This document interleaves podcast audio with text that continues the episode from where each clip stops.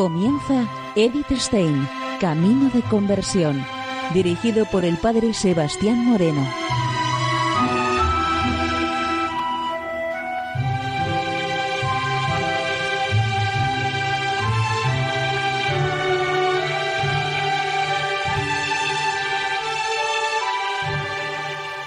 Muy buenos días, nos de Dios.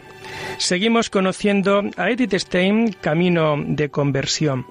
En esta emisión de hoy continuamos con el programa anterior en donde estamos viendo el escrito de Edith Stein conocido como Amor con Amor, una vida en torno a Santa Teresa de Jesús.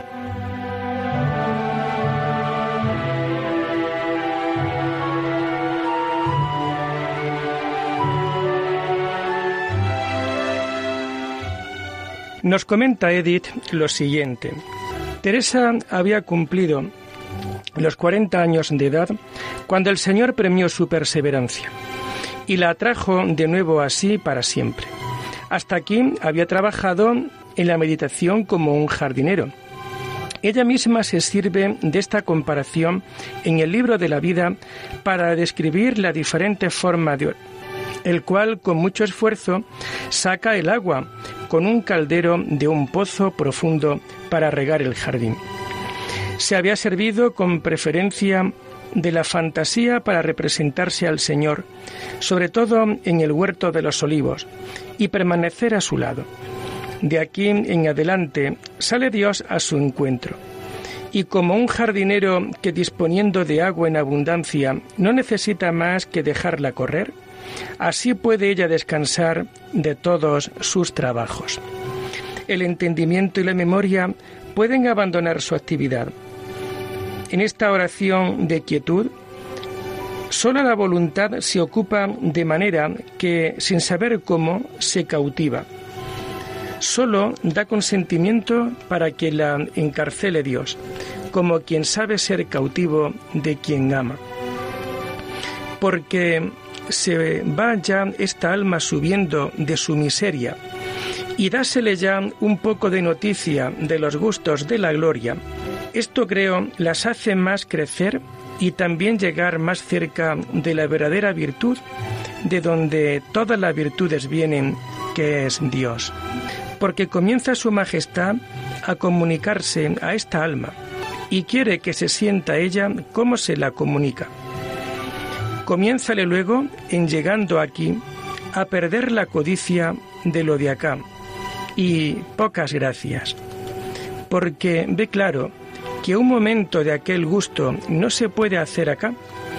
Ni hay riquezas, ni señoríos, ni honras, ni deleites que basten a dar un cierra ojo y abre de este contentamiento, porque es verdadero y contento que se ve que nos contenta.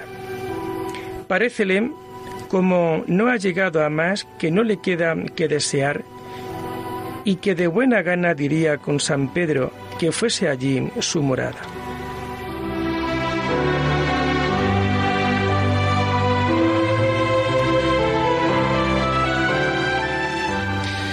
Pronto el Señor pasa a desempeñar el papel de jardinero.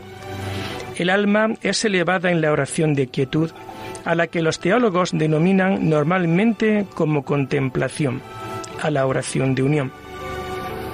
Paréceme este modo de oración, unión muy conocida de toda el alma con Dios, sino que parece quiere su majestad dar licencia a las potencias para que entiendan y gocen de lo mucho que obra allí.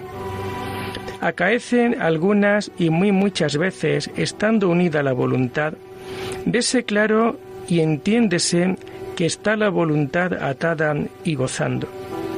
Digo que se ve claro, y en mucha quietud está sola la voluntad, y está por otra parte el entendimiento y memoria tan libres que pueden tratar en negocios y entender en obras de caridad. Así, no le satisface ni querría entonces contento del mundo, porque en sí tiene el que le satisface más.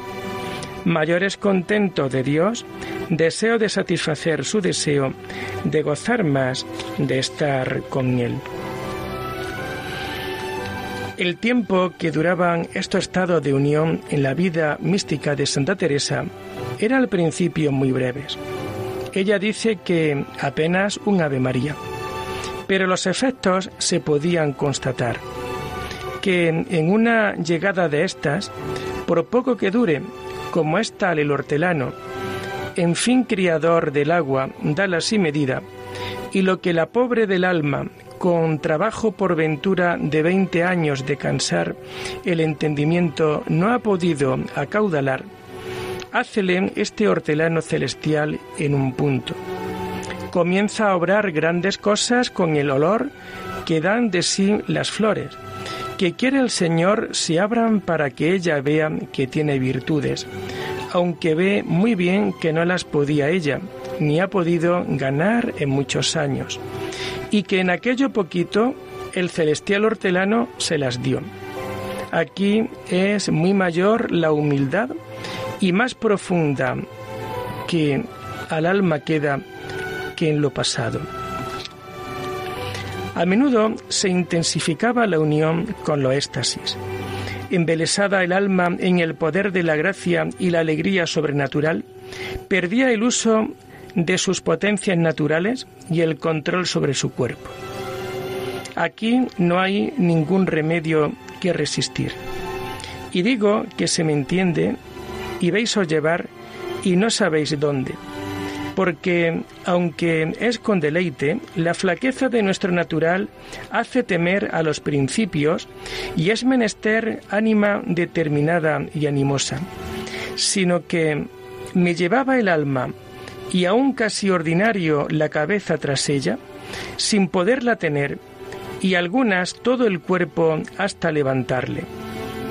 Es así que me parecía, cuando quería resistir que desde abajo de los pies me levantaban fuerzas tan grandes, que no sé cómo lo comparar, que era con mucho más ímpetu que es otras cosas de espíritu, y así quedaba hecha pedazos porque es una pelea grande y, en fin, aprovecha poco cuando el Señor quiere que no hay poder contra su poder. A lo que esto hace son grandes efectos. Lo uno, muéstrase el gran poder del Señor y cómo no somos parte cuando Su Majestad quiere de detener tampoco el cuerpo como el alma. Ni somos señores de ello, sino que, mal que nos pese, vemos que hay superior y que estas mercedes son dadas de Él y que nosotros no podemos en nada eh, imprímese mucha humildad. Y queda un gran temor de ofender a tan gran Dios. También deja un desasimiento extraño que yo no podré decir cómo es. Paréceme que puede decir es diferente en alguna manera, digo, más que estotras cosas de solo espíritu. Porque ya que estén cuanto al espíritu con todo desasimiento de las cosas, aquí parece que el Señor el mismo cuerpo lo ponga por obra. Y hácese una extrañeza nueva para con las cosas de la tierra, que es muy más penosa la vida. Esto digo que fue poco rato, mas como fue grande el ímpetu y levantamiento de espíritu, y aunque éstas tornen a bullirse, queda engolfada la voluntad, hace como señora del todo aquella operación en el cuerpo. Porque ya que las otras dos potencias bullidoras la quieren estorbar, de los enemigos los menos, no la estorben también los sentidos ¿Qué señorío tiene en el alma que el Señor llega aquí? Que lo mire todo sin estar enredada en ello. Qué corrida está del tiempo que lo estuvo. Qué espantada de su ceguedad. Qué lastimada de los que están en ella, en especial si es gente de oración y a quien Dios ya regala. Querría dar voces para dar a entender qué engañados están, y aún así lo hacen algunas veces, y lluevenle en la cabeza mil persecuciones. Aquí no solo las telarañas ve de su alma y las faltas graves, sino un polvillo que, que haya por pequeño que sea.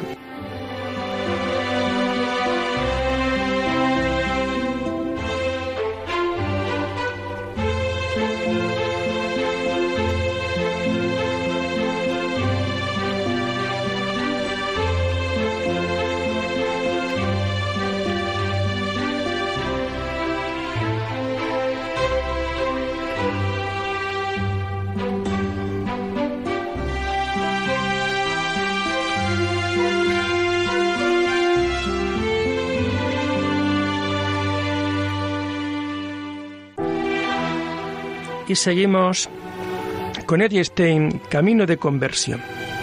Nos dice Edith lo siguiente. Estas confesiones nos revelan toda la esencia de la santa, la delicadeza de su conciencia, que se acusaba con amargo arrepentimiento, mientras que nadie podía descubrir en ella una mancha. El ardor de su amor, que estaba preparado a ofrecerse por la gloria de Dios la preocupación por las almas, que con todas sus fuerzas quería arrancar de la corrupción y conducirlas a la paz del Señor. Pero como le fue dado el realizar grandes cosas como instrumento elegido del Señor, tenía que experimentar aún los más amargos sufrimientos. Aparecen así nuevas pruebas la primera dificultad brotaba de su desconocimiento de la teología mística. En su profunda humildad no podía imaginarse cómo una mujer ruin podría recibir gracias tan extraordinarias. Cierto que mientras duraban los efectos de la oración, no podía dudar de su genuidad. Pero cuando estos efectos desaparecían, le apenaba profundamente el pensar que aquellos fenómenos místicos podían ser engaños del demonio. La misma Teresa recalcaría más tarde, sin cesar, por propia experiencia, cuán necesario es a todas las almas que viven esta vida interior tener un guía espiritual sabio y esclarecido. El padre Vicente Barrón, que tan beneficiosamente le había influido después de la muerte de su padre, había sido destinado fuera de Ávila, en su situación angustiosa, y aconsejada por un caballero noble y religioso amigo suyo, don Francisco de Salcedo, se confió a un sacerdote que en la ciudad de Ávila tenía fama de sabio y santo, don Gaspar Daza. Su juicio fue aniquilador. Declaró que todas las gracias sobrenaturales de su oración eran trucos del demonio y la aconsejó abandonase el camino que llevaba. La santa se vio en gran apuro. Si bien se veía recargada de gracias celestiales, el juicio tajante de los expertos amenazaba con apartarla de los influjos sobrenaturales. En tal angustia encontró una salida. Hacía poco que la Compañía de Jesús había fundado un colegio en Ávila. Teresa admiradora de la nueva orden, se había alegrado de la noticia, pero no había osado tratar su caso con ninguno de los padres famosos. Sin más, busca en ellos refugio y encuentra salvación. El padre Juan de Prádanos la tranquilizó por completo sobre el origen de su estado místico y la aconsejó seguir el camino andado. Solo le pidió que para hacerse digna de esas gracias debía hacer más mortificaciones. Mortificación, según ella misma dice, era por aquel entonces para ella una palabra casi desconocida, pero su decisión propia acogió esta propuesta y comenzó a acostumbrarse a duras penitencias ante el reparo de que por su falta de salud tal vez no pudiera soportar tales penitencias, le ayudó el padre Prádanos a encontrar el modo. Díjome aquel varón santo que me confesó que algunas veces no me podía dañar, que por ventura me daba Dios tanto mal porque yo no hacía penitencia, me la querría dar su majestad mandábame hacer algunas mortificaciones no muy sabrosas para mí. Y efectivamente, la salud de la santa mejoró con esa nueva forma de vida.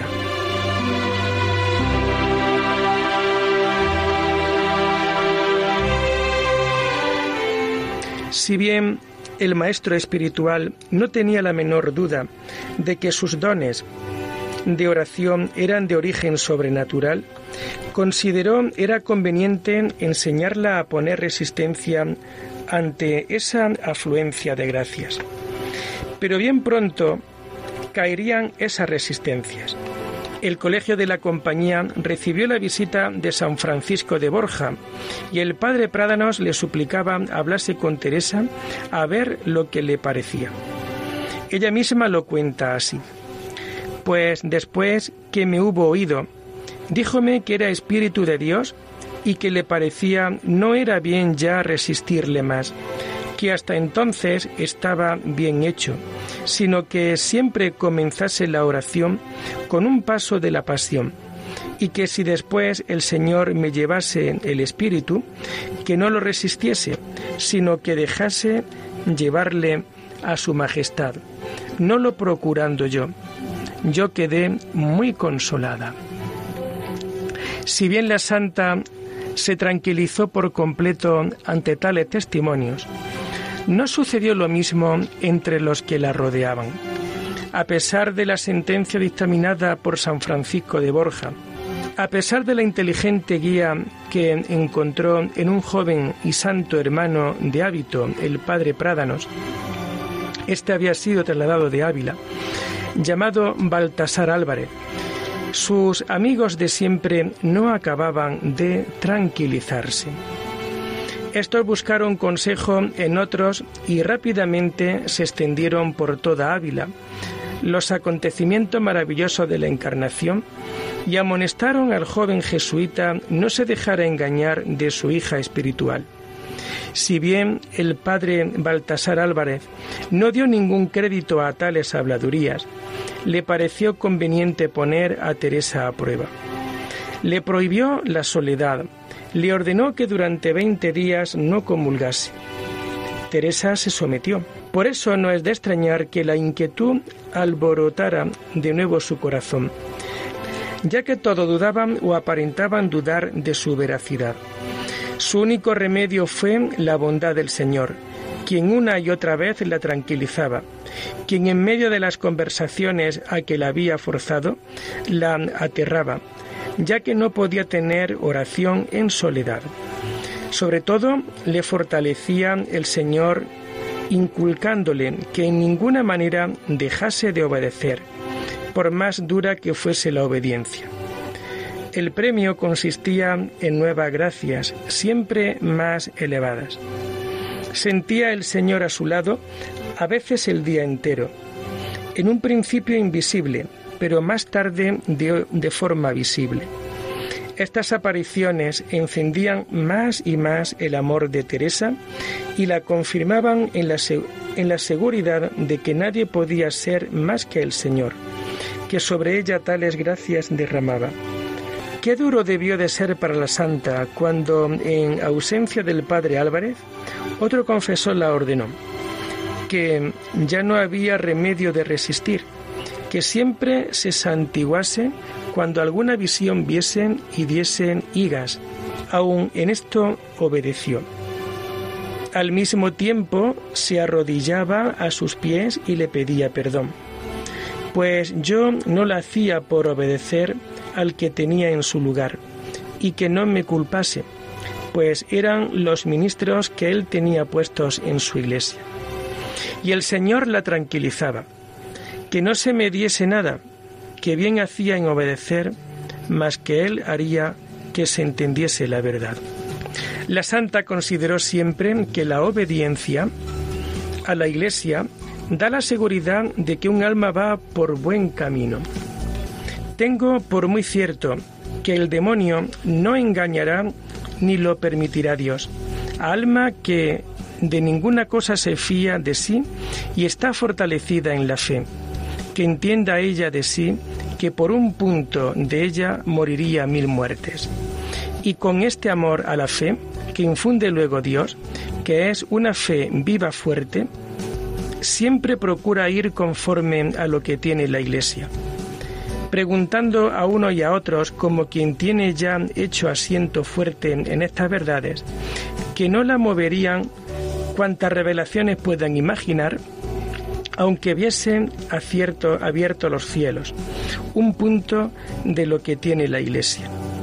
Si alguna vez se viese vacilar en su pensamiento contra esto, también puede ser verdad como lo decía a los santos.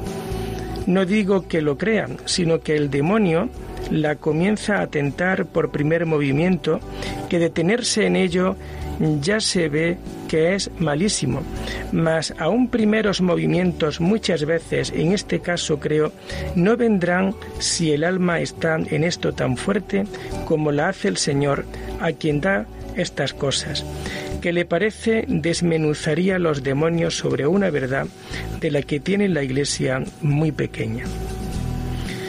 Sabía bien de mí que en cosa de la fe, contra la menor ceremonia de la Iglesia, que alguien viese yo, iba por ella o por cualquier verdad de la Sagrada Escritura, me pondría yo a morir mil muertes. Tranquilizaba a la santa ver cada gracia recibida, más acrecentada el amor y más se arraigaba la humildad y los hombres espirituales que la trataban veían en ella las señales de un estado espiritual auténtico. En este periodo de gracias sobrenaturales extraordinarias y al mismo tiempo de pruebas durísimas, recibió Teresa una señal evidente del amor ardiente que abrasaba su corazón. Veía un ángel cabe mí hacia el lado izquierdo en forma corporal, lo que no suelo ver sino por maravilla el rostro tan encendido que parecía de los ángeles muy subidos que parecen todos se abrasan. Veíale en las manos un dardo de oro largo y al fin del hierro me parecía tener un poco de fuego. Este me parecía meter por el corazón algunas veces y que me llegaba a las entrañas. Al sacarle me parecía la llevaba consigo y me dejaba toda abrasada en amor grande de Dios el corazón de la santa que se conserva en el convento de Alba de Tormes y hasta hoy incorrupto muestra una herida muy larga y profunda.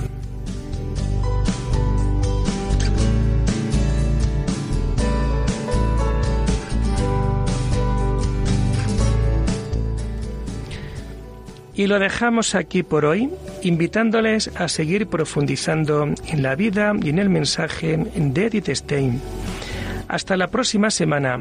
Muy buenos días.